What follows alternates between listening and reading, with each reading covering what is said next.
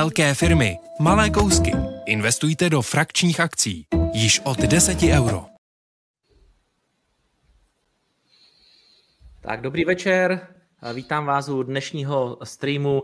Mé jméno Jiří Tyleček a eh, jménem společnosti XTV eh, bych vás rád přivítal na eh, tomto vysílání, ve kterém se budeme věnovat akciovým trhům a, a tomu, jestli jsou akcie levné nebo možná drahé, nebo jestli ta aktuální, řekněme, relativní stabilita může být určitým klidem předbouří, která by nás mohla čekat. Nejsem tady jako obvykle sám, vítám dneska celý zástup mých kolegů Jardu Brichtu, Štěpána Hajka i Martina Jakubce. Pánové, zdravím, hezký večer. Já jsem si myslel, že se Štěpán strategicky odpojil, ale vžil se zpátky. Dobrý večer. Dobrý večer. Dobrý večer. Tak díky, díky, že jste tady. My jsme ten stream vymýšleli relativně narychlo, takže Um, doufali jsme, že nám ty akcie úplně nespadnou, potom včera, včera to bylo slabší, uh, dneska už zase, ale padíme nahoru, teda aspoň co jsem se díval naposled. Uh, no a prostě nemůžu se pomoct, než začít úplně tou stěžení otázkou a, a hned teda na, na, na Jardu. Uh, Jardo, jsou ty akcie teda drahé nebo, nebo ne? Jak, jak se na ten trh teďka aktuálně díváš? Jak se na ně aktuálně dívám? No, já bych řekl, že vzhledem k tomu, jaké jsou potenciální rizika, nebo alespoň jak já je vnímám, tak uh, to není úplně nejlevnější, uh, to ocenění. Mm-hmm. A protože uh, přece jenom jsme šli hodně nahoru v těch posledních, v tom posledním měsíci, trošku jako ku podivu i navzdory tomu Eh, růstu výnosů a tomu celkovému, té celkové změny sentimentu ohledně toho dalšího vývoje úrokových sazeb, protože ještě, já nevím, dva měsíce zpátky možná trh čekal, že Fed třikrát sníží sazby letos a už nečeká vůbec nic. Jo? Takže, eh, no a pak samozřejmě ty, ty sazby eh, dnes na těch dvouletých výnosech jsou, kolik jsme, jaký 4,7, 4,6. Když byla ta bankovní krize, tak to bylo 5% v březnu, ty desetileté výnosy jsou nějak 3,7, ty byly na 4%, takže se vlastně blížíme na, těch, na těm úrovním, kde jsme byli v tom, v tom eh, březnu a možná je na místě zase tak jako očekávat, kdy zase, kde něco praskne. Jo, samozřejmě těžko, těžko říct, ale těch indicí je pár je a hlavně Prostě čím delší dobu ty sazby budou na těch vyšších úrovních, tak tím větší stres to pro ten systém bude. No, tak uvidíme, jestli se na nás něco někde, nějaký kosty bez nás zase nevybavne. Super, já ještě poprosím naše diváky, kdo nás teď začal sledovat, jestli vás něco zajímá, pište dotazy, samozřejmě kromě toho, že budete lajkovat a sdílet, ale ty dotazy by nám mohly posouvat tu, tu diskuzi dneska vlastně tím směrem, který, který se vám bude líbit, takže určitě, jestli vás něco napadá, tak se ptejte. Eh, Štěpáne, co ty, jak se na tu aktuální situaci díváš? No, tak eh, určitě nej pochyb o tom, že jsme drazí. Eh, byli jsme relativně drazí k nějakým jako historickým multiplům, iž už někdy, když bylo to S&P na 3700 nebo 600. To, že je to drahý, tak samozřejmě asi to neznamená, že to musí samo sobě okamžitě zlevnit. Ono eh, vlastně z, z pohledu vlastně těch multiplů, tak já jsem koukal, v jakých situacích nebo prostředí, eh, ve kterém jsme se nacházeli, tak kdy vlastně byly ty akcie takhle drahý. A bylo to buď teda na přelomu tisíciletí, kdy byla ta eh, internetová bublina, no a potom vlastně v prostředí, kdy probíhalo buď masivní kvantitativní uvolňování, nebo byly sazby skoro na nule, Mhm. Takže uh, ani to, ani jedno, ani druhé, nebo možná, že jsme v nějaké lehce spekulativní bublině, uh, nicméně uh, určitě ne, ne, ne, nečelíme nebo nejsme v prostředí jako nízkých úrokových sazeb a kvantitativního uvolňování. S tím, že teda samozřejmě před sebou ještě ty trhy mají uh, nějaký pokračující kvantitativní utahování plus uh, to uh, vyřešení dluhového stropu a ta issuance těch jednoho, 1,5 bilionu T-bills uh, pravděpodobně vysaje nějakou likviditu z těch akciových trhů, takže uh, asi jako úplně ani z pohledu té likvidity si myslím, že nebudeme teď svědky v těch následujících měsících nějakého extrémního zaplavení, takže teď je samozřejmě otázka, jako co všechno tohleto to podporuje. Ono to dává docela smysl, že samozřejmě ty akcie, ty technologické především někdy na konci roku, kdy byly extrémně levný, tak, nebo extrémně levný, relativně vlastně k těm posledním třem letům, tak eh, že udělali nějaký uh, jako technický bounce a potom tam na to uh, navázal, ať už co se týká té tý bankovní krize a vlastně ten únik do nějaké kvality a do společností, prostě, které jsou kapitálově silný, likvidní a nebudou mít problém, ať už s vyššíma sazbama nebo nějakým utržením těch kreditních podmínek. No a teď samozřejmě se vytvořila nějaká umělá nejistota kolem toho možného nedosažení dluhového stropu, což se vyřešilo.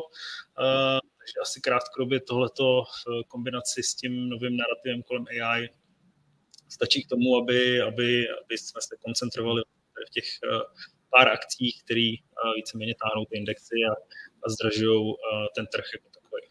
Štěpán, ještě když jsi říkal teda, že jsme relativně drazí, tak na, na co se zkoukal? Podle čeho posuzuje, že ten trh jako je třeba na vyšších úrovních, než by podle tady to, tady to, to já jsem jenom uh, vlastně porovnával ty uh, multiply, to znamená vlastně nějaký násobky, uh, ať už zisku nebo prodejů uh, s nějakýma historickýma paralelama a tam mm-hmm. vlastně jako to by se říct, že jako jsme na nějakýma dlouhodobýma průměrama a jsme nad úrovněma, kde jsme byli v podstatě uh, v nějakým, dejme tomu, dejme tomu normálním prostředí, takže uh, takhle, takhle uh, bych, bych vlastně vysvětlil to, že jsme jako relativně drazí. Já možná v tomhle případě eh, poprosím o graf, kde eh, já jsem si tady vlastně vykreslil eh, index S&P 500 a mám tady, měl bych tam mít i PE. S&P je tady tou žlutou barvou, vidíme 4282 bodů a PE je tou modrou čarou, máme tady desetiletý horizont. Vidíme, že vlastně zpočátku někdy tady tohohle horizontu, tak eh, se nám, řekněme, to vyvíjelo eh, blíž ruku v ruce, to IPčko s, s, s vývojem, mělo to tendenci růst, řekněme ten dlouhodobý průměr, že nám dostali jsme se někde z oblasti kolem 16 až někde ke 20, no aktuálně jsme na nějakých 19,3 za celý tenhle ten index. Takže samozřejmě otázka, jestli tohleto, jak, jak, jakým způsobem tohleto posuzovat, jestli, jestli jsme, jsme drazí nebo ne, ale v zásadě, eh, v zásadě vždycky asi k té aktuální situaci, která je, no a na tu má každý jiný pohled. Ale Martine, abychom eh, dali slovo i tobě, tak prosím, eh, co, co tvůj pohled vůbec na ty aktuální trhy a vím, že ty se jí zabýval teďka tou volatilitou, jestli, jestli k tomuhle máš třeba nějakou něco zajímavého, co bys tomu řekl? Mám. Já jsem to hodnotil dneska ráno na live tradingu, protože můj pohled na trh nebyl tak optimistický jako v dnešní době a nechal jsem si zakreslenou právě do grafu v, v tom účtu, na kterém obchodujeme naživo. Jak si myslím, že to bude vypadat a musím říct, že jsem se netrefil se nejhorším scénářem, s nejhorším poklesem, který jsem si uměl představit asi o 57%, takže trh je o 57% výš, než jsem si myslel, že bude. A musím říct, že tohle jsem nečekal a přece jenom dneska mě čekalo i to, třeba, že jsem přehodnotil obchody na dluhopisech, protože jsem je otvíral na TLT, protože ho máme na derivátu. Přišlo mě to jako zajímavá volba a pravděpodobně budeme, shodli jsme se se stanem na tom, že budeme měnit instrument, protože při 8% sazbě, ve chvíli, když by úroková sazba zůstala vyšší po delší dobu, tak těch 8% mě vezme velkou část profitů a ještě nesu riziko, že úroková sazba se nebude zpátky vracet na nulu, že nespadne zpátky k nule. Takže to pro mě bylo trošku překvapení, ale mnohem větší překvapení, pánové, Dokážete mi někdo vysvětlit, proč se VIX dostal, teďka ten spotový bude ještě níž, ale ten, který se u nás dá obchodovat, tak je na aktuálně na 14,99. Jo, řekli byste si, že VIX klesne na takhle nízký úrovni?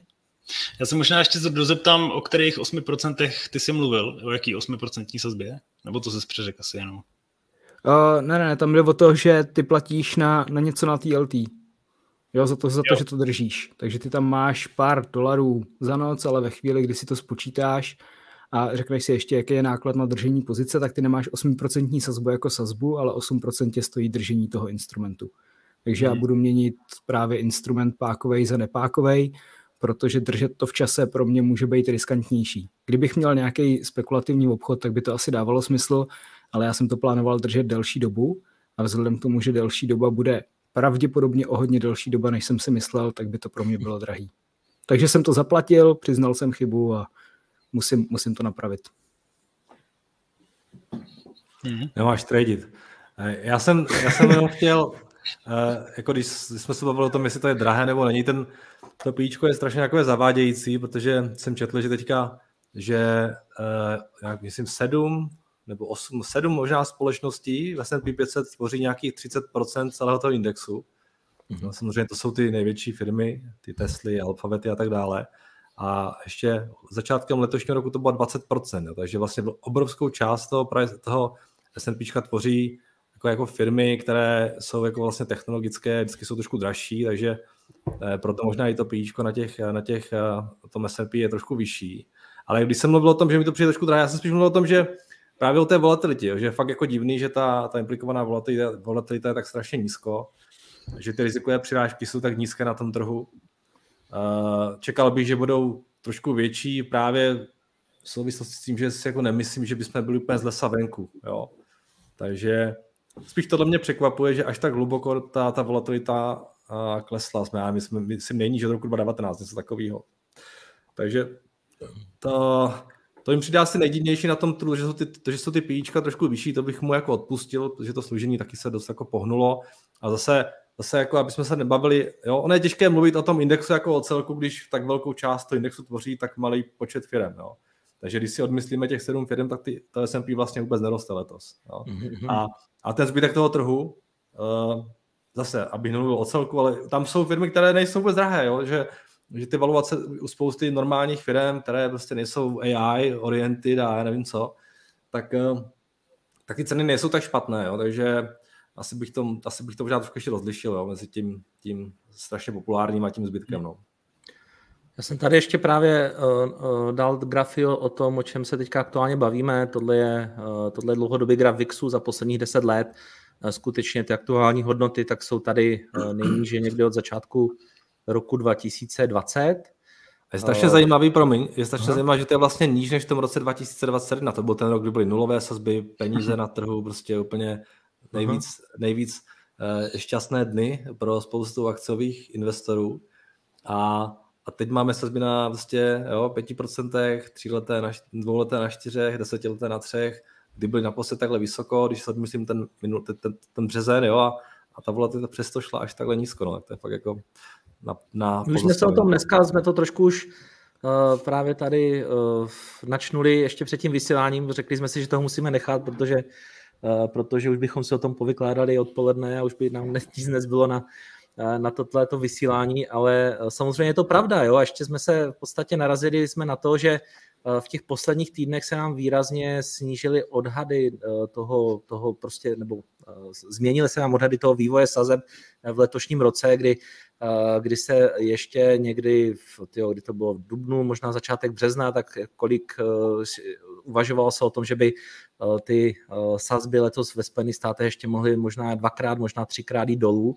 A aktuálně, pokud ostatně můžeme se na to víceméně hned podívat, tak zjistíme, že je naceněný už další celý růst sazeb do července, takže Hmm. Máme tady nějakých 30 bazických bodů, eh, o, o kterých se očekává, že nám to, že nám to tady vlastně vzroste už na, na tom zasedání v příštím týdnu. Eh, což je skutečně, řekněme, extrémní pohyb. Je to, řekněme, hodně to jde proti vývoje, proti tomu pozitivnímu vývoji akciových trhů a přesto ty akciové trhy se drží. Nějaké vysvětlení k tomuhle, že, že trhy nějak jako nezajímá, že z nějakého poklesu minus 50, eh, minus 70 bazických bodů jsme se dostali na plus 30 Uh, jenom teďka do července, do června a v podstatě ty trhy jako to moc nezajímá?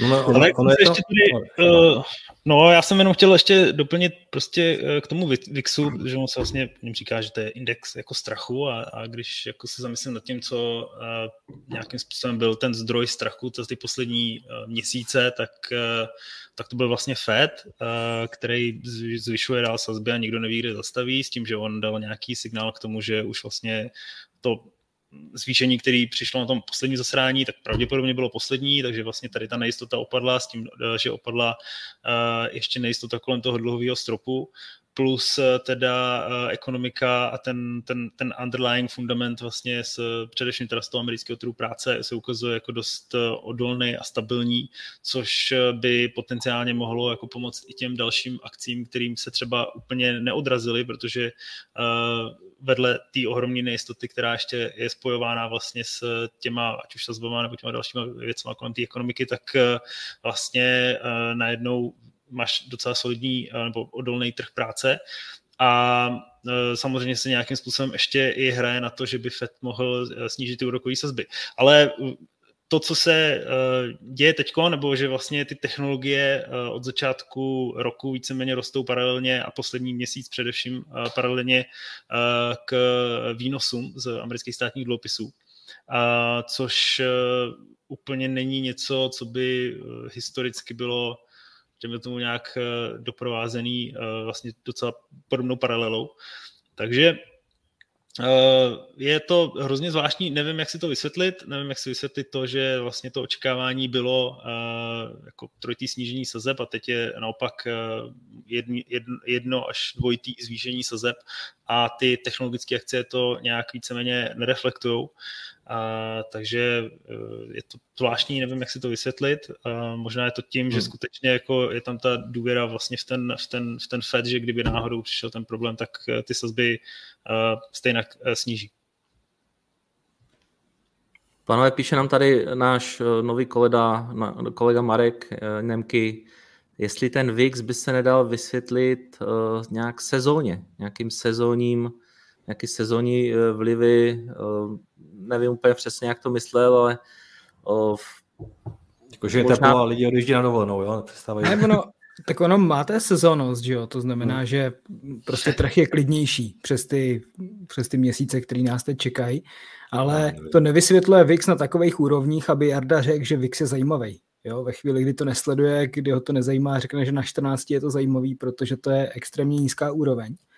A mě by možná zajímala ještě jedna věc, Jardo, protože ty jsi říkal, že vidíš nějaká rizika, která by mohla hrát roli. Jaká rizika by to byla, jestli s tím VIXem na 14 a hmm. po, potažmo 15 to dává smysl? No sazby, no, tak uh, jsme, jsme se bavili s klukama v tom kanclu a jsem říkal, jak jsem nedávno četl nějaký si report od Goldmanu, kteří říkali, že, uh, že default rate na junk bondech očekávají na 9%, ale až ve Q4 2024. Jo? Takže jo, teďka loni byla, loni byla ta default na těch high, yield bondech 1%. Jo? Takže jako já bych asi taky očekával, že někdy v nějakém horizontu konečně uvidíme, že ty sazby mají nějaký dopad na ty úvěrové portfolia a tak dále. Jo? Zatím to totiž nevidíme. Jo, žádné velké oprávky se nedějí, žádný velký jako, růst těch nesplacených úvěrů taky není. V podstatě ani v těch blbých spotřebních úvěrech se nic neděje. Jo. Zatím se i na kreditních kartách, zatím se dostáváme jenom z toho úplně abnormálního stavu, v kterém jsme byli v tom roce 2021 2022 na nějaký normální stav, ale že by to nějak jako raketově rostlo, to se úplně říct nedá. Jo. A mhm. samozřejmě jako, jako jo, asi bych očekával, že ta ekonomika prostě není stavěna na to, a byly dlouhodobě nějaké vyšší úrokové sazby. A pokud by se fakt stalo, že ta default na těch junk modech prostě půjde z 1% na 9, tak to pravděpodobně bude problém. Jo? Ale už jich z toho jejich reportu vyplývá, že jako to prostě trvá. Jo? To není jako, že teď najednou a všichni tady krachujeme. A pak je tady ještě ta druhá věc, a to je ta, že třeba to ty centrální banky stihnou. Třeba fakt prostě ta inflace nám klesne na ty 2% a oni budou schopni schopni snížit ty úrokové sazby, tak aby více-méně uh, zachránili eh, všechny ostatní, kteří by třeba při takhle vysokých sazbách měli nějaký problém. Jo? Takže ono strašně bude záležet na tom, jak dlouho ty sazby budou vysoko, no a čím díl budou jako takhle vysoké, tak jako tím větší problém to bude, ale je to taková jako sněhová koule, která se postupně nabaluje, ale jako těch zpráv z toho třeba z toho real estate segmentu, obzvlášť těch ofisů a tak dále, co přichází, tak jako už je docela dost zajímavých. Jo. Jsem, hlavně v tom New Yorku, v San Francisku, spousta office budov je prostě výrazně, výrazně jako má volnou kapacitu, ty ceny, které se prodávají, jsou častokrát třeba o 50% nižší, než se prodávaly prostě, já nevím, před dvěma lety. Jo. A e, pokud ti banka půjčí s nějakým LTVčkem, třeba většinou toho bývá nějakých 50% těch real estate, tak najednou jsi na té úplné hraně, ale stejně, aby ta banka jako to LTV měla zachované, tak ti řekne jako investorovi, hele, potřebujeme, abyste nám doplnil nějaký kolaterál, on nemá peníze, tak se na něčem domluvíme, na nějaké prostě jiné jako podmínkách. Už to ta banka musí dát do nějaké, už to musí vykázat, že nějaký problematický úvěr a tak dále. To se zatím vůbec neděje, jo? ale čekal bych, že prostě někdy v horizontu, já nevím, půl roku, roku, se to prostě tí začne, protože, to, protože by, to bylo, by to bylo docela zvláštní, kdyby ta ekonomika, která je takhle předlužená, byla schopná fungovat na tom, na, té, na takhle vysokých jako sazbách. Jo. Já, já si to trošku vysvětluji tím, že, že, že se zatím nic neděje, že ten trh práce tak stabilní, jak je. Tak já si to trošku vysvětluji tím, že eh, on je strašně nepoměr mezi tím, v jaké jako stavu je balance těch, těch domácností a v jakém stavu je balance těch společností. Jo. Protože většina domácností má dluh podobě hypoték, která je fixnuta na 30 let a jim je ty, i, ty, i ty vysoké sazby vlastně nijak nelimitují. Jo? Oni jediné co, tak řeknou, hele, já neprodám už tenhle barák nikdy, jo? mám tady na to hypotéku, mám strašně levnou hypotéku, nestěhuju se nikam. Jo? A to je všechno, jaký mají dopad ty vysoké sazby na ty domácnosti. Jo? Hmm. Ale nějaké, nějaké firmy, které mají nějaké revolvery, které mají nějaké půjčky, které potřebují dělat refix každý, každý rok, jo? nějaké korporátní eh, dluhopisy, eh, které jsou taky často floating rate, tak tam, tam to jde vidět. Jo?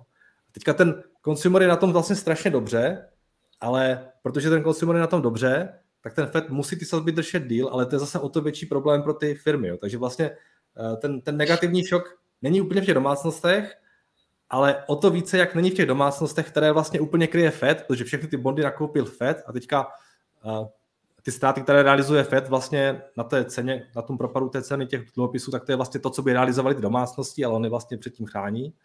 Tak ten balančí těch domácností díky Fedu je v pohodě, ale ty firmy to teďka všechno jako odnášejí a možná právě Uh, protože ty sazby budou delší dobu na těch vyšších úrovních, tak jako uvidíme, že tam někde nějaký problém bude. No, zatím se to neděje, ale jako nepřekvapilo by mě, kdyby uh, pár nějakých třeba rýtů, že jo, hodně se mluví o těch rýtech předlužených, jo, uh, že by někdo začal trošku jako mít problémy a pak už se to nabaluje i na ostatní, no, tak uvidíme.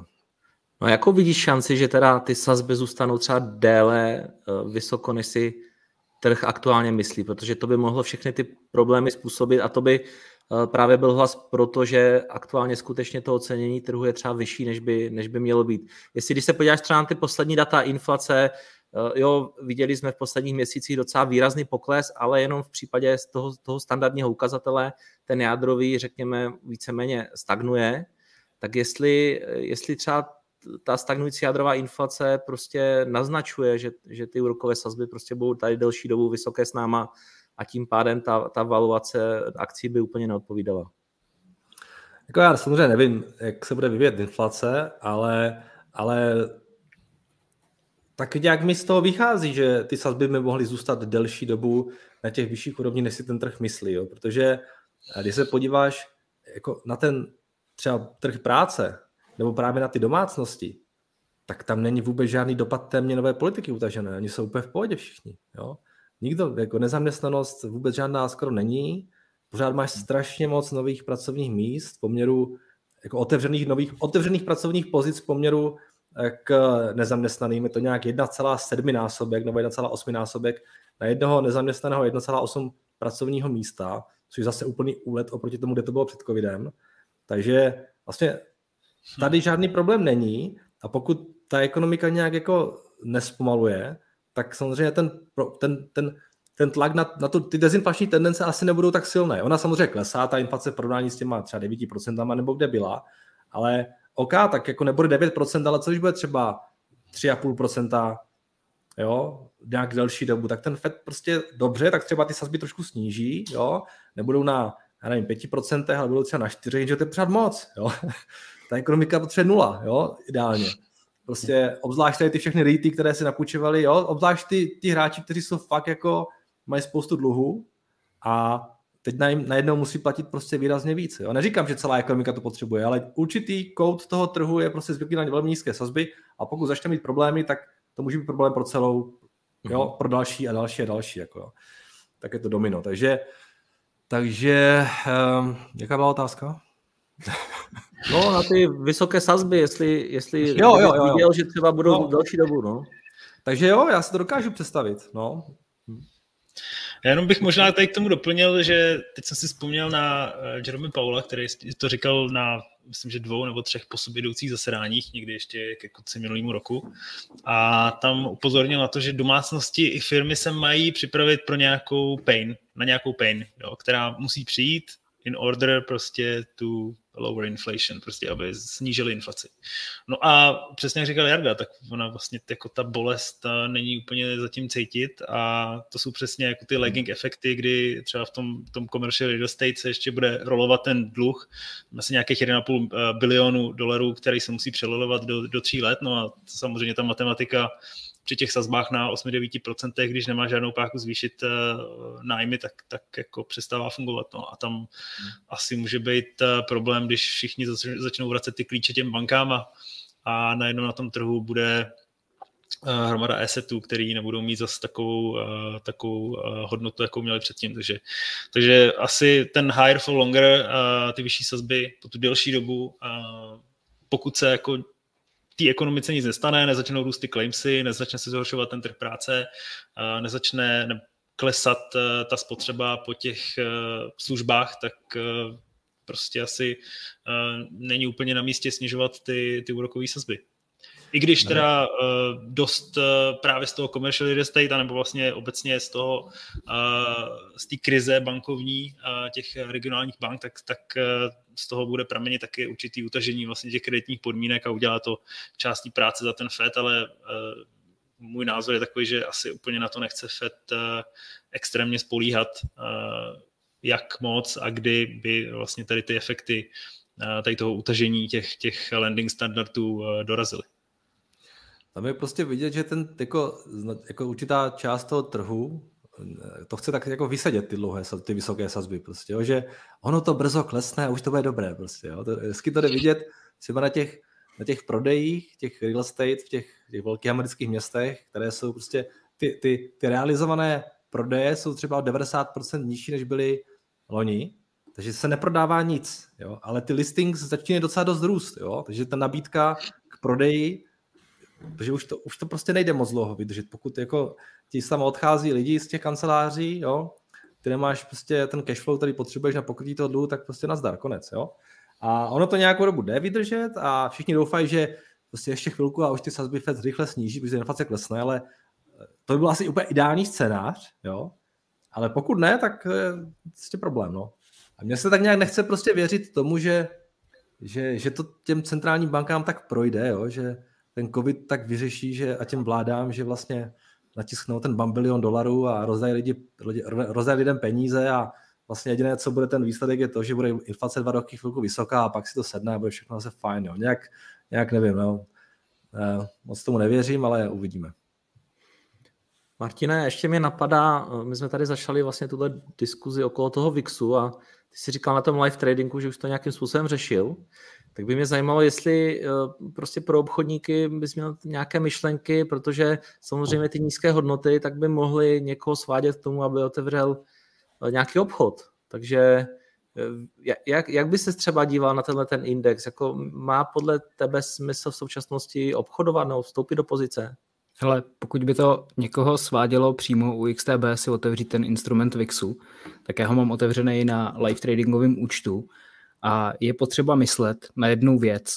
Pro vás není důležitý, kde se v aktuální situaci pohybuje cena. Jo, že bude na teďka 14,84 a já budu přemýšlet, že na longu vydělám neskutečné množství peněz. Pro vás nastává problém s rolováním, který vidíte, že bude nastávat dneska po uzavření trhu. Tady Xstation mi ukazuje, že nastane rollover, což jednoduše znamená, že ta cena pravděpodobně jako v minulosti se posune nahoru zhruba o 2 dolary. Jo, není to po každý o 2 dolary, ale je to odhad. A 2 dolary jsou něco, co musím být ochotný zaplatit třeba 12krát. Pokud to bude trvat rok, tak já budu platit 12krát 2 dolary A potom samozřejmě cena se musí z těch 15 pohnout na 17, abych byl na svým. A ve chvíli, kdy bude dál vyklesávat, tak já budu pořád víc a víc v mínusu. Což pro mě znamená, po deseti měsících by nemusela být ta cena, kde mám break-even na 15, ale 35, což vnímám jako riziko. Takže pokud to někoho z vás vyloženě láká do pozice, jakože já tady v obchod mám za 3 mikroloty, tak za 3 mikroloty se můžeme podívat, kolik by to stálo na případně 35, když by mě ten obchod po nějakou dobu nevycházel a stál mě třeba 16-17 dolarů, tak mě to bude stát 2000 dolarů jenom, jenom na nulu. Takže to není s časem, že nic neplatím, protože je to index, je to opravdu obchod v čase a hmm. vy musíte mít pravdu v čase, což bude složitý.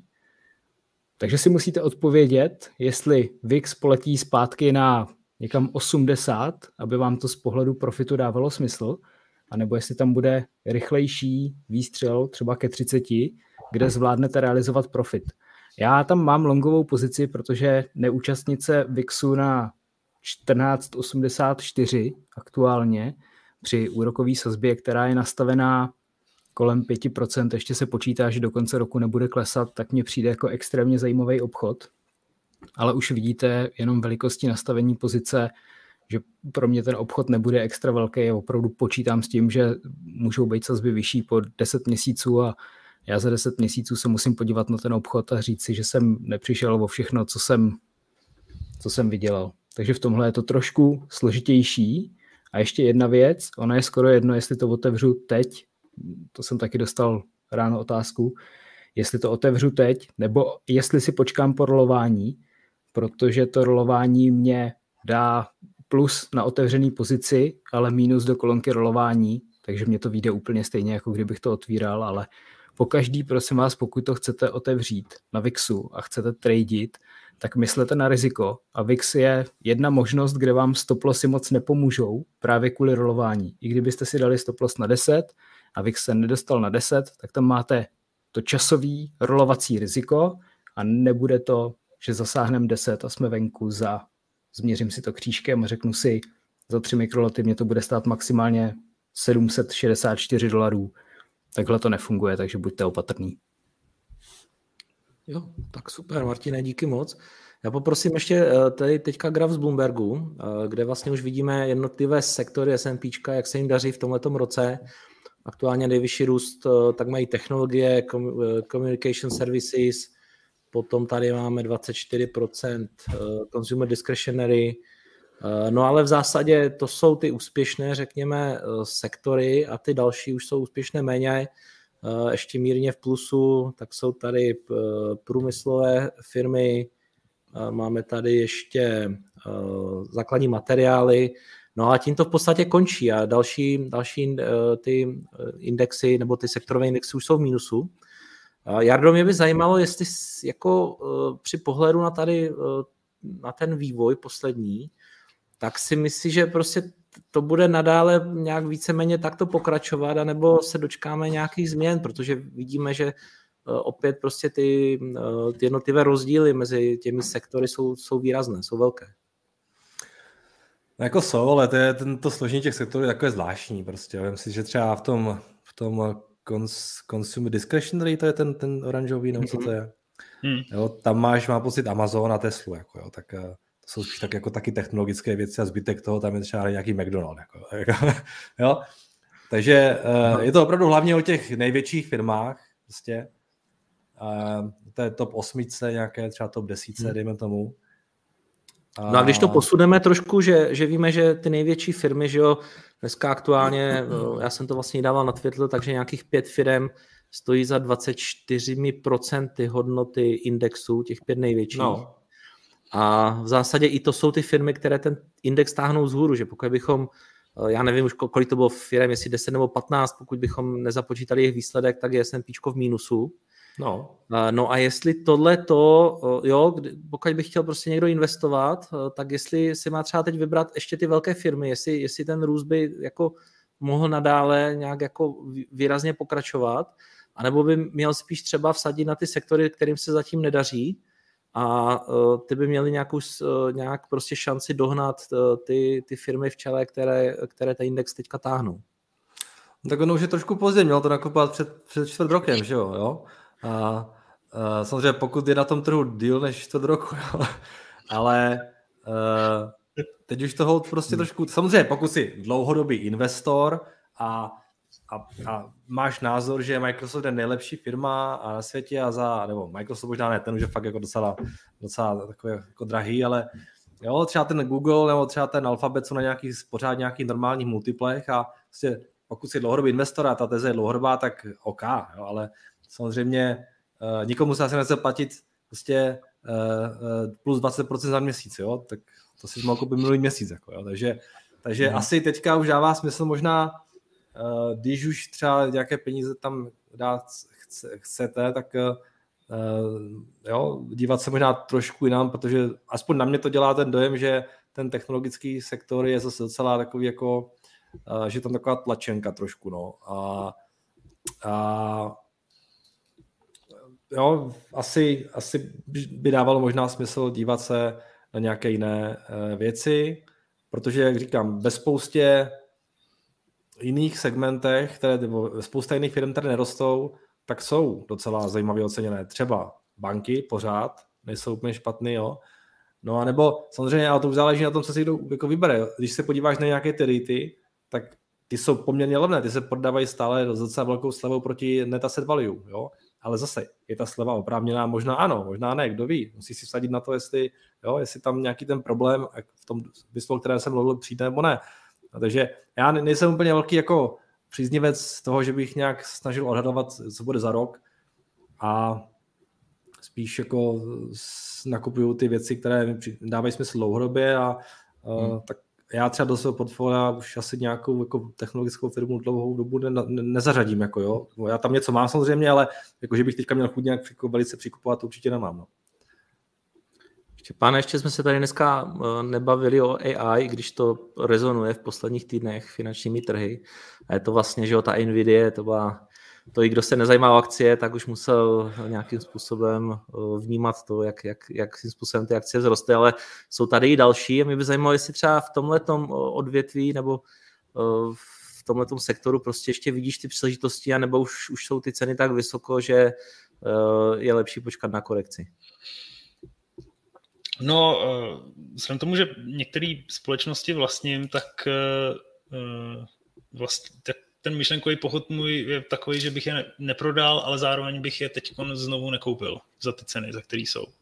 No. S tím, že AI asi jako takový, jestli by tam skutečně proběhla nějaká adaptace do těch technologických firm, tak otázka, jak rychlá ta adopce bude a jak rychle, nebo jak rychle se to projeví třeba do, do nějakého růstu revenue nebo těch zisků. Je to určitě obrovský katalyzátor produktivity, efektivity, konec konců i zisků těch společností, což uh, je pro ty akcie uh, pozitivní. Jsou tam samozřejmě i rizika, může to nějakým způsobem regulovat vláda, a přibrzdit to, nebo investory může zklamat podobně jako v roce 2000 to nedosažení těch optimistických očekávání, které jsou teď do toho trhu vkládaný, protože když se podíváš na uh, vlastně očekávání uh, jako meziročního růstu zisků pro ty technologické společnosti, tak uh, se tak v podstatě, co je priced in, je to, že to nejhorší máme za sebou a vlastně už jako druhý kvartál uvidíme mírný růst a někdy do konce roku by měli dokonce na meziroční bázi růst zisky pro Nasdaq o nějakých 25% nebo kolik to je, takže um, jako pokud samozřejmě jako tady to je schopný ten trh dolučit, nebo ty firmy, tak, eh, tak asi jako tyhle ty valuace nemají důvod nějakým způsobem jako drasticky klesat.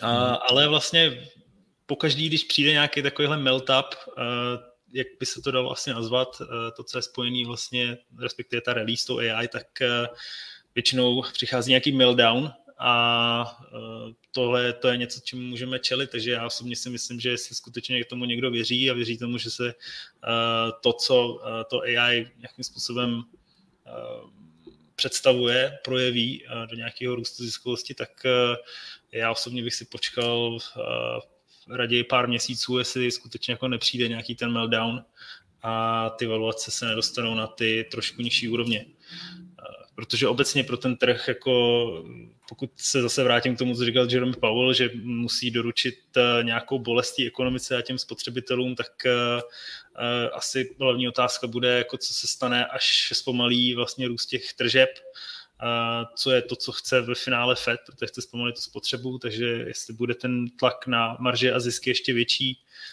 v kontextu vlastně té klesající likvidity, takže tam, tam si myslím, že jako za ty aktuální ceny, ty technologie úplně jako nevypadají příliš lákavě. No. Mm-hmm. Hele, Štěpán, jednoslovná odpověď. Nvidia nebo AMD?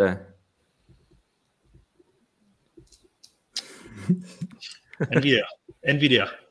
Super. Nvidia, Martina. protože ona je na těch forward basis, nebo na tom, eh, jako, když jsme se zase vrátíme k těm multiplům, tak vlastně ona eh, na základě toho, co se teď očekává, tak je vlastně levnější, než byla ještě před tou výsledkou sezónou, takže, uh-huh. takže Nvidia.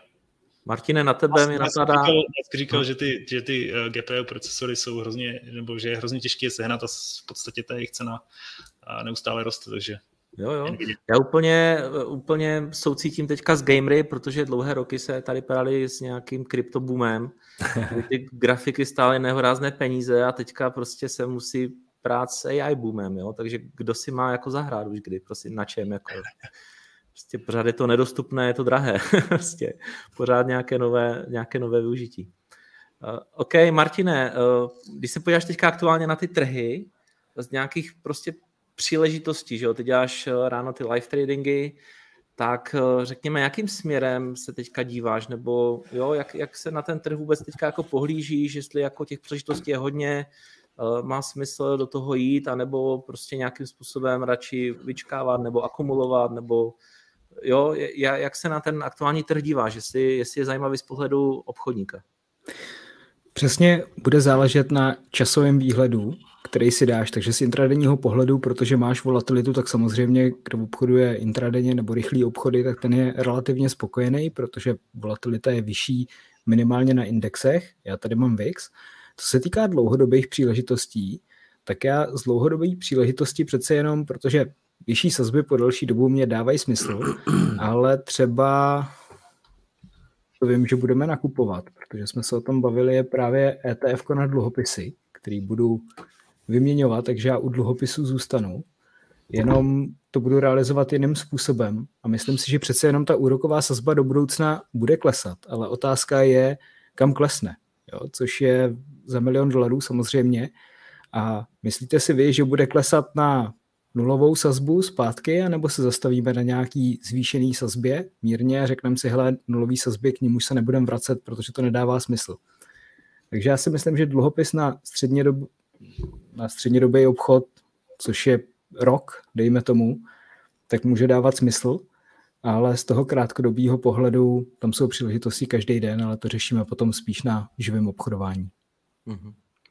Já jsem se tady vzpomněl na komentář Buchyho, který píše, nulové sazby jsou naprosté ekonomické svinstvo. Change my mind. Jardo, souhlasíš, nebo myslíš si, Change že his mind. Kdyby nebyl covid, tak máme pořád nulové sazby. Taková je prostě realita. Jako. Covid s tím trošku zamával, ale já si nedokážu představit, že dlouhodobě najednou ty sazby budou jako výrazně vyšší. Já si myslím, že uh, pokud teda nebude nějaký fakt jako další inflační šok, tak uh, já si myslím, že to k tomu spěje. Jo? Ta ekonomika na tom byla nevím, 10, 13 let, nehnula se z místa. V roce 18 ty výnosy, mám pocit, šly na 3% a už to byl problém, jako ty desetileté nebo něco takového. A už by museli zase snižovat sazby, protože byly na 3%, představ si, jo. A Fed měl sazby možná na půl procentu, nebo kde, já nevím přesně, kde to měl. A už to byl problém, tak se v 2018 tohle to řešilo. V 2019 díky tomu ta ekonomika si trošku levela, pak přišel covid a najednou boom, máme sazby na 5%. Jo. Vlastně to není normální stav a Myslím, že, to, že, že se tam dostaneme zpátky, otázka je jenom, jak, jak dlouho to bude trvat. No. Takže vlastně říká, že ten obchod na ETF na dluhopisy není tak špatná myšlenka, pokud se no, dostaneme to je zpátky právě, k nule. No, to je právě o tom, no, jakože uh, může to trvat ještě třeba další dva roky. Uh, jo, uh, a mezi tím se může stát spousta věcí. Jo. Já osobně jako, jako nemám rád nějaký krátkodobý věci, ani třeba rok nebo dva, až bych něco tradil, takže to jako nechci nějak odhadovat. A taky samozřejmě nikdy nemůžeš vyloučit to, že ta inflace z nějakého důvodu nebude výrazně vyšší. Jo že se prostě zase někde nedohodnou chytré hlavy na tom, že třeba budou rozdávat peníze lidem, jo? protože krize nějaká zase, jo. Takže jako podle mého názoru ten endgame někdy v budoucnu je ten, že uh, ty dluhy budou muset vysmáznout tyto vysokou inflaci, ale samozřejmě nevím kdy, ale jako, že bych měl potřebu, že bych měl potřebu uh, jít uh, na long na desetiletý dluhopis na výnosu 3,7, to úplně nemám, musím říct. Jo. To je jako Mm-hmm. Jako radši budu kupovat, když bude nějaký pěkný dip na akcích, ty akcie a budu to držet dlouhodobě. No. Já tady ještě mám uh, graf na, na Bloombergu právě o, o těch, jak jsme se bavili o těch výnosech. Tak aktuálně tady máme, já jsem musel jít až do roku 2005, abych uh, se tady dočkal uh, stejný hodnot na desetiletém výnosu, jaké máme dnes, protože, nebo někdy v roce 2007, abych byl přesný, tak jsme tady měli naposled ten aktuální výnos 4,5%, od té doby to bylo eh, dlouhé roky níž, takže to je to, je to období, no. kdy si ty trhy zvykaly. A ten pík v tom roce 2018 byl kde na těch desetiletých? To bylo nějak 3,3, ne? Něco takového. To bylo na desetiletých, tady mám 2,8, 2,9. Já myslím, že jsem byl chvilku nad třemi. Jo, ne, promiň, tady jsem na dvou, na desetiletých, jo, jo, máš pravdu. Eh, promiň, desetileté je ta, je ta bílá, takže jsme na 3,2. No, a to už byl velký problém a už musel Fed snižovat sazby. Jako, takže jako teď se hmm. tváří na to, že ta ekonomika může dobře fungovat na těchto těch výnosech nějakou delší dobu. Nevím, no. Nemyslím si. No Jardo, ty si tady možná už trošku zmínil eh, i ten bankovní sektor, protože eh, vlastně je tomu nějaké dva měsíce, možná i docela přesně, kdy, kdy nám krachla Silicon Valley Bank. Nebylo to 8. března náhodou? Dubna, května? Jo, tak tři. Tři, tři už. měsíce, no, tři, ano. Uh, tak uh, v podstatě teď uh, jako je ticho po pěšině, je, všechno je v klidu, bankovní krize se zapomněla, nebo byla, je vyřešena, anebo byla zametena pod koberec? Já si myslím, že to byla trošku pseudo bankovní krize, a protože nebyl problém na té straně aktiv, ale na té straně pasiv a problém měly jenom ty banky, které měly jako velmi koncentrovaná depozita to znamená, spousta lidí, kteří neměli pojištěné vklady, najednou vybrala ty peníze a už se to sypalo. Jo? Takže to ještě nebyl ten problém. Tohle je v pohodě. Jo? Ale co může být problém, bude ten, až se ten až se ty komplikace dostanou na tu stranu aktiv. To znamená, že budeš mít nějaký problémový půjčky a tak dále. To zatím nemáme. Jo, to je to, o čem jsem tady mluvil na začátku, prostě, že by se něco takového do mhm. budoucna uh, klidně stát mohlo. A nemusí to být nutně jakože banky najednou budou mít strašné problémy, ale jo, může to začát u nějakých třeba těch jako přepákovaných rýtů a nevíš už, jak se to na, začne nabalovat. Když byla hypoteční krize, tak si všichni říkali, to je v pohodě, to je subprime, to je strašně malá část jako segmentu, to se nebude týkat těch ostatních aktiv. No samozřejmě to se mohlo celý, celý finanční systém jako nakonec. Jo. Takže, takže nevíš nikde, kde to může začít, ale, ale Jo, zase se budou opakovat. Prostě ty vyšší sazby nedělají dobrotu v té ekonomice. Mm-hmm. A počkej, když, když se podíváme vlastně na ty banky, protože jsi říkal, že jsou levný, tak eh, je třeba pro tebe teď bankovní sektor zajímavý?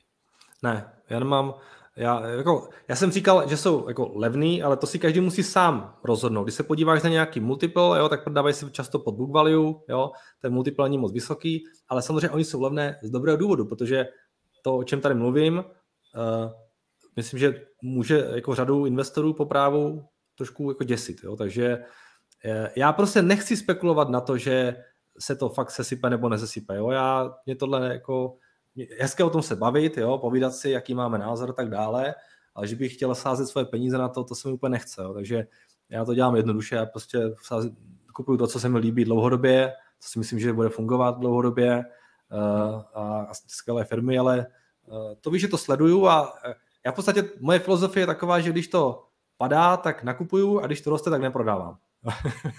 Věč, většinou. Když potřebuji nějaký cash, tak potom třeba prodám, ale, ale prostě spíš čekám na to, že by se třeba ještě mohlo něco, něco trošku pokazit. No ale taky jsme se bavili, že ty velké banky jsou jako v, eh, trošku jako v lepší pozici, že jo, než, nebo u těch regionálních prostě nevíš, jak, si, jak, jak to bude s tou záchranou a takhle, ale ty velké banky v podstatě i na tom, na té krizi regionálních bank jako vydělaly, tím, tím, že se dostali levně k aktivům, tak jestli třeba tohle to není jako hlas pro to vstoupit do toho bankovního sektoru. Mám na mysli prostě ty největší, jako je JP Morgan, Morgan Stanley, Bank of America. No, možná jo, ale zase na druhou stranu, teď se chystá nová vlna regulací, kterou nejvíce schytají velké banky. Na Wall Street Journal psali pár dnů zpátky, že dokonce ty americké by mohly jako čelit tomu, že budou muset navýšit kapitál nějaký, ten, ten regulatorní kapitál nějaký 20%, jo. Takže jako, jo, eh, to ví, že JP Morgan na tom jako asi vydělala nejvíce, nebo ne, nejvíce na tom vydělala ta First Citizen, nebo ta, ta ne, ta, ta, ta co koupila tu SVBčku, ta vyrostla 100% od té doby. 76. Něco takového, no, jak se přesně jmenuje, jak se, jak se to přesně jmenuje. Ale já nevím, no já pořád tak nějak jako spíš bych čekal, že než se ta situace začne zlepšovat, tak se ještě zhorší. No. A pokud se zhorší, mm-hmm. tak ten bankovní systém to nějak způsobem bude muset podle mě reflektovat. No. Ještě napadá... ty, ty velké banky taky budou muset vyřešit vlastně ten problém, proč jim utíkaly ty depozita, že jo? když uh, mají depozitní sazby, JP Morgan má asi na jedné desetině, nebo možná jedné setině, a když jsi eh, VIP prémiový klient, tak si dostal dvě. Uh, už, mají, už mají výš, už mají výš, jako musí to taky zvyšovat. Uh, No ale to je, zase jako, to, je, to je teda potom rostoucí funding cost, jo, a tlačí ti to... No, jasně.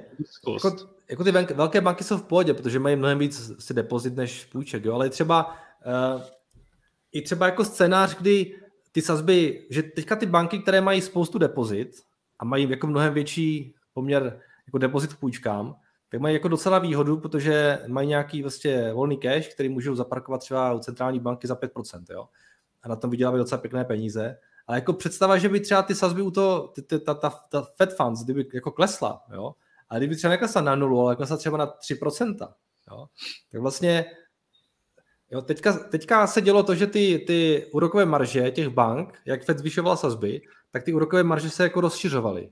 Jo. Takže to jim hrozně pomáhalo těm velkým bankám.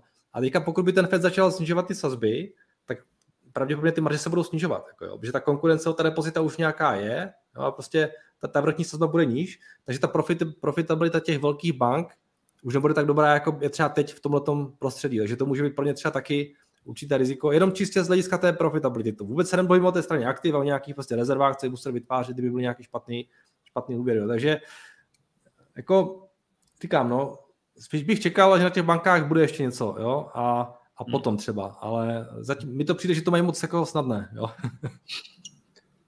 Štěpáne, možná ještě na tebe, vím, že sleduješ eh, ty takové ty aktuální eh, grafy právě z toho eh, sektoru. Mluvil se hodně o tom, že ty regionální banky, že v podstatě ty jejich problémy by mohly nějakým způsobem snížit tu úvěrovou aktivitu.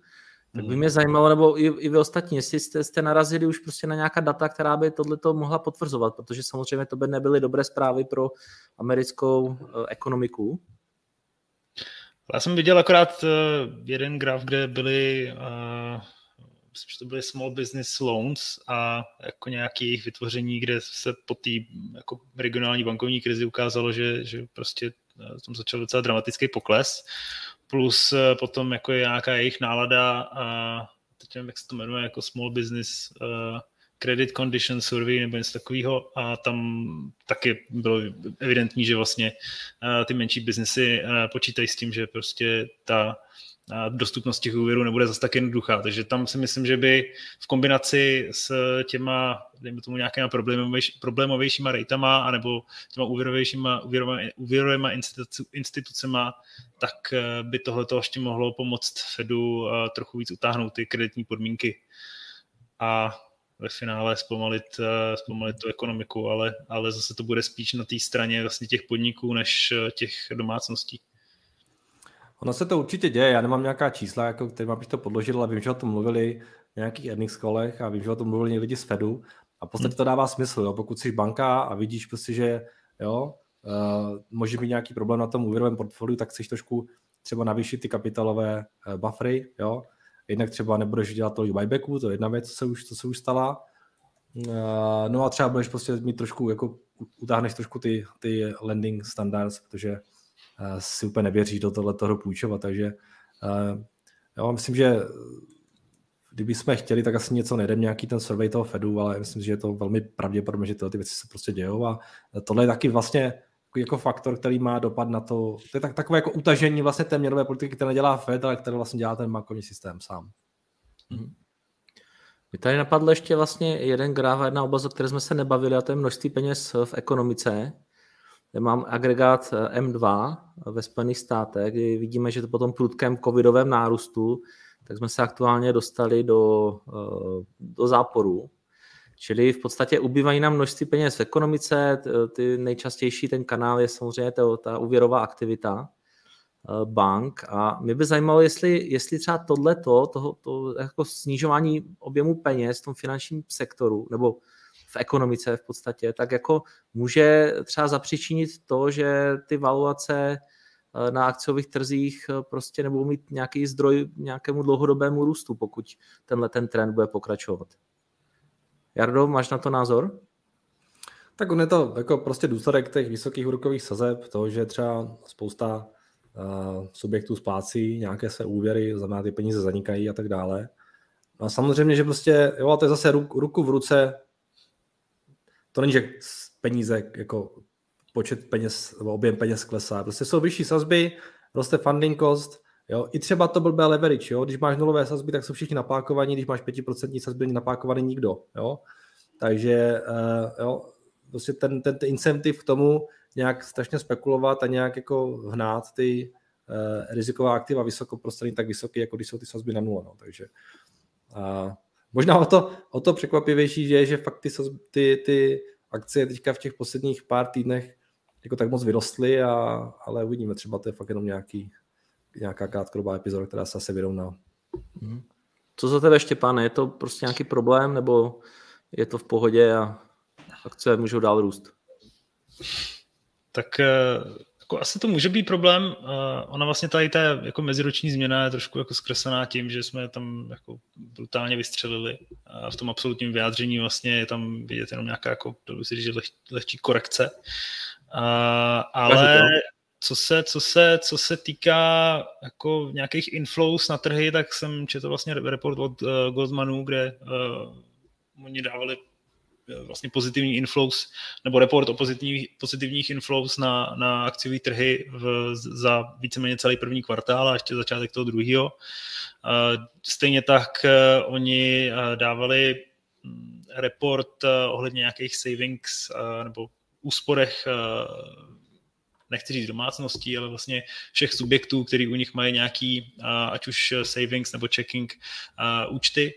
A e, tam bylo evidentní z toho, že e, od nějakých 20 až 30 nebo 45% jsou ty úspory na těch jejich účtech všech těch subjektů vyšší o těch 30 až 45% než byly před covidem. Takže jako ten kapitál, ačkoliv e, vlastně jako klesá, nebo ten objem těch peněz v té ekonomice, tak eh, stále je ho tam docela dost a, a je ho tam docela dost pro to, aby, aby nějakým způsobem jako udržel ty trhy, pokud ne, nedojde k nějakému překvapení, jako to bylo minulý rok, protože to, jakým způsobem začal Fed zvyšovat sazby, tak to bylo samozřejmě ohromné překvapení. A teď, jako, jaký to překvapení bude tentokrát, tak, eh, tak logicky to může zase jakoby přijít z těch jako spočených efektů a těch vyšších úrokových sazeb, což eh, se samozřejmě asi odhaduje nejhůř, kde by se mělo a jak projevit a jakou intenzitou. Takže um, takže, takže abych to vlastně uzavřel, tak eh, tady to, ačkoliv, to, ačkoliv je tam vlastně pokles té M2 a, a obecně uh, té likvidity, tak uh, zatím to úplně nemusí znamenat, že by to tak mělo vyústit v podstatě v nějaký, propad těch, těch akciových titulů.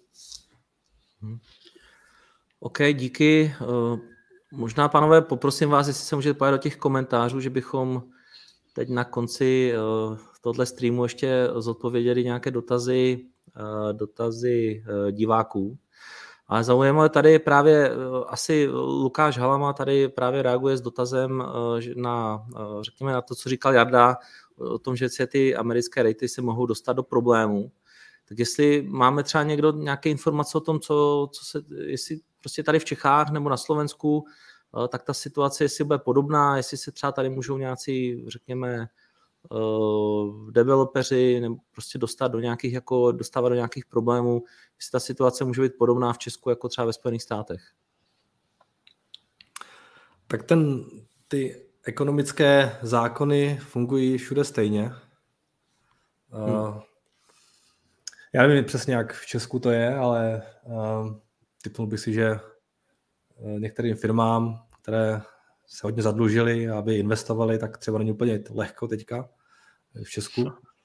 A, a v Evropě konec konců jo, máme pár těch, to nejsou REITy, ale to jsou také, to jsou, jo, ty jsou americké REITy, ale tak nějaké jako real estate společnosti, které uh, mají zainvestováno třeba v různých bytech, víš třeba ta Vonovia, německá, nebo pak ještě, já se vzpomínám ty názvy, jak se to jmenuje ty firmy, ale v Evropě jich pár je a Evropa je, si myslím, uh, možná jako ještě víc specifická než ta Amerika, protože v Evropě ten dluh je ještě výrazně větší než, než u těch amerických hlítů. Jo? Ty, ty Evropani fakt jako uh, to napákovali výrazně víc a, než normální v Americe. Takže možná, že ten, možná, že ten problém bude větší v Evropě. No.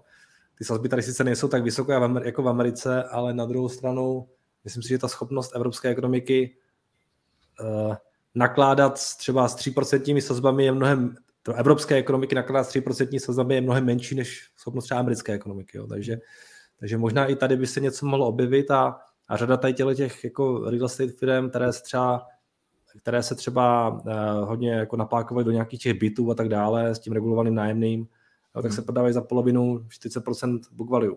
Jo. Takže je to příležitost, nebo to je value trap? No to si musí každý na to odpovědět sám. Jo. Um, s tím vám neporadím. Já to nemám. Jasně. Možná Jestli teda zatím nic nemáte, nic jste si nevybrali, ještě mi napadá třeba takové jedno zajímavé téma na pár minutek a to by mohly být evropské akcie, kdy vlastně jsme tady viděli docela, řekněme, boom v souvislosti s tím odezníváním energetické krize. Ostatně pokud se třeba podíváme tady jenom, jenom třeba v rychlosti na, na německý DAX, tak uvidíme, že pořád nějaké ty historické rekordy nejsou úplně vzdálené. Přitom třeba dneska přišla, teď mi napadlo zajímavá, uh, zajímavá data z evropské ekonomiky, kdy se ukázalo, že ekonomika eurozóny uh, se dostala do recese, klesla druhým čtvrtletím v řadě a jedním z těch tahonů těch horších výsledků je Německo.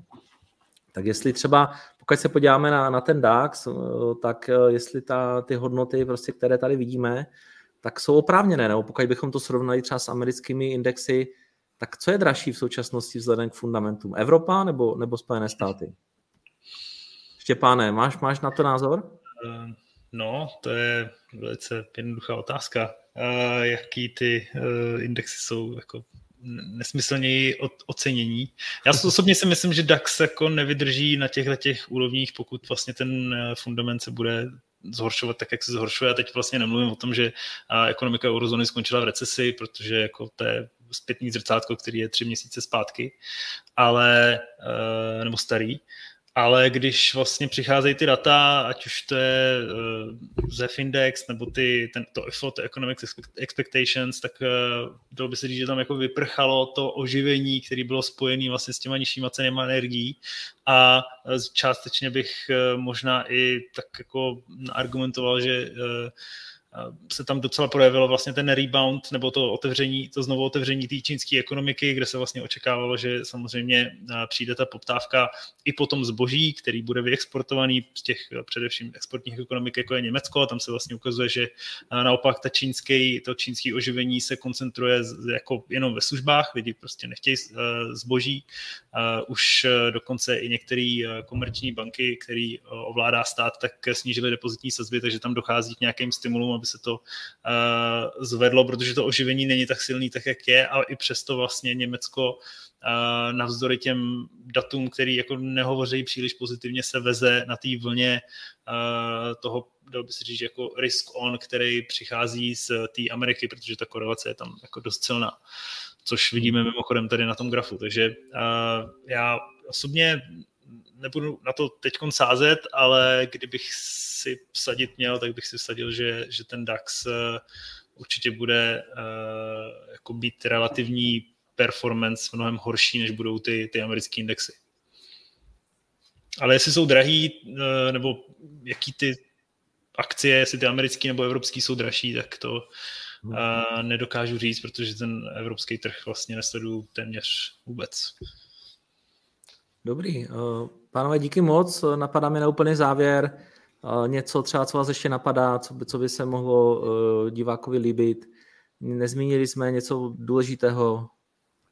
Mně se líbí, jak se tady Buchy 1, 2, 3, 4, 5 pohoršuje nad tím, že jestli nám přijde normální půjčovat si i bez úroku, tak já bych Buchy mu chtěl zkázat, že státy si půjčují dokonce za záporné sazby.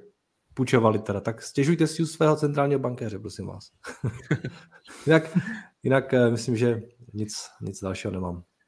Tak jo, eh, moc vám děkuji. Já, já mám ještě, ještě jednu věc, protože ono to tady zaznělo jako co vám přijde levný nebo co byste koupili. A za předpokladu, že vezmeme ten narrativ, že třeba do dvou let by měla teoreticky klesnout úroková sazba někam níž, než je v současnosti, vyplatilo by se vám držet nějakou potenciální takovou růstovou akci, která by mohla vystřelit jako hedge na to, že klesnou úrokové sazby, jo, kde nebudete třeba nic platit za držení akcí a předpokládáte, že když bude levnější kapitál, tak pravděpodobně ta valuace bude někde jinde?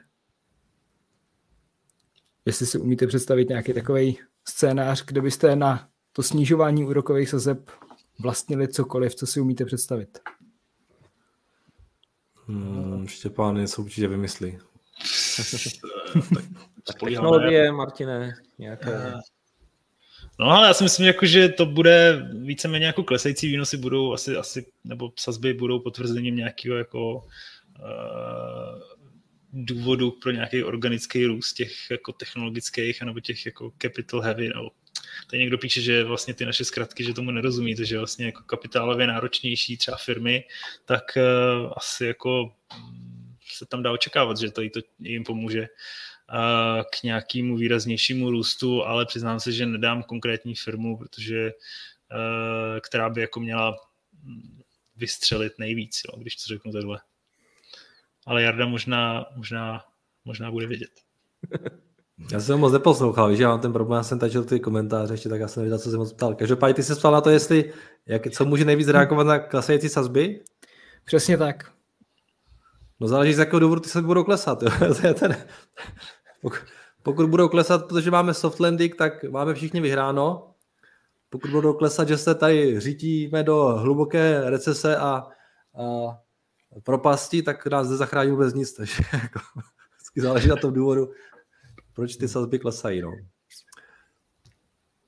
Dobrý. Eh, pánové, díky moc. Vernonovi slibujem, že se budeme snažit při nějakých dalších streamech se trochu vyjadřovat tak, aby eh, rozuměla větší část našich posluchačů.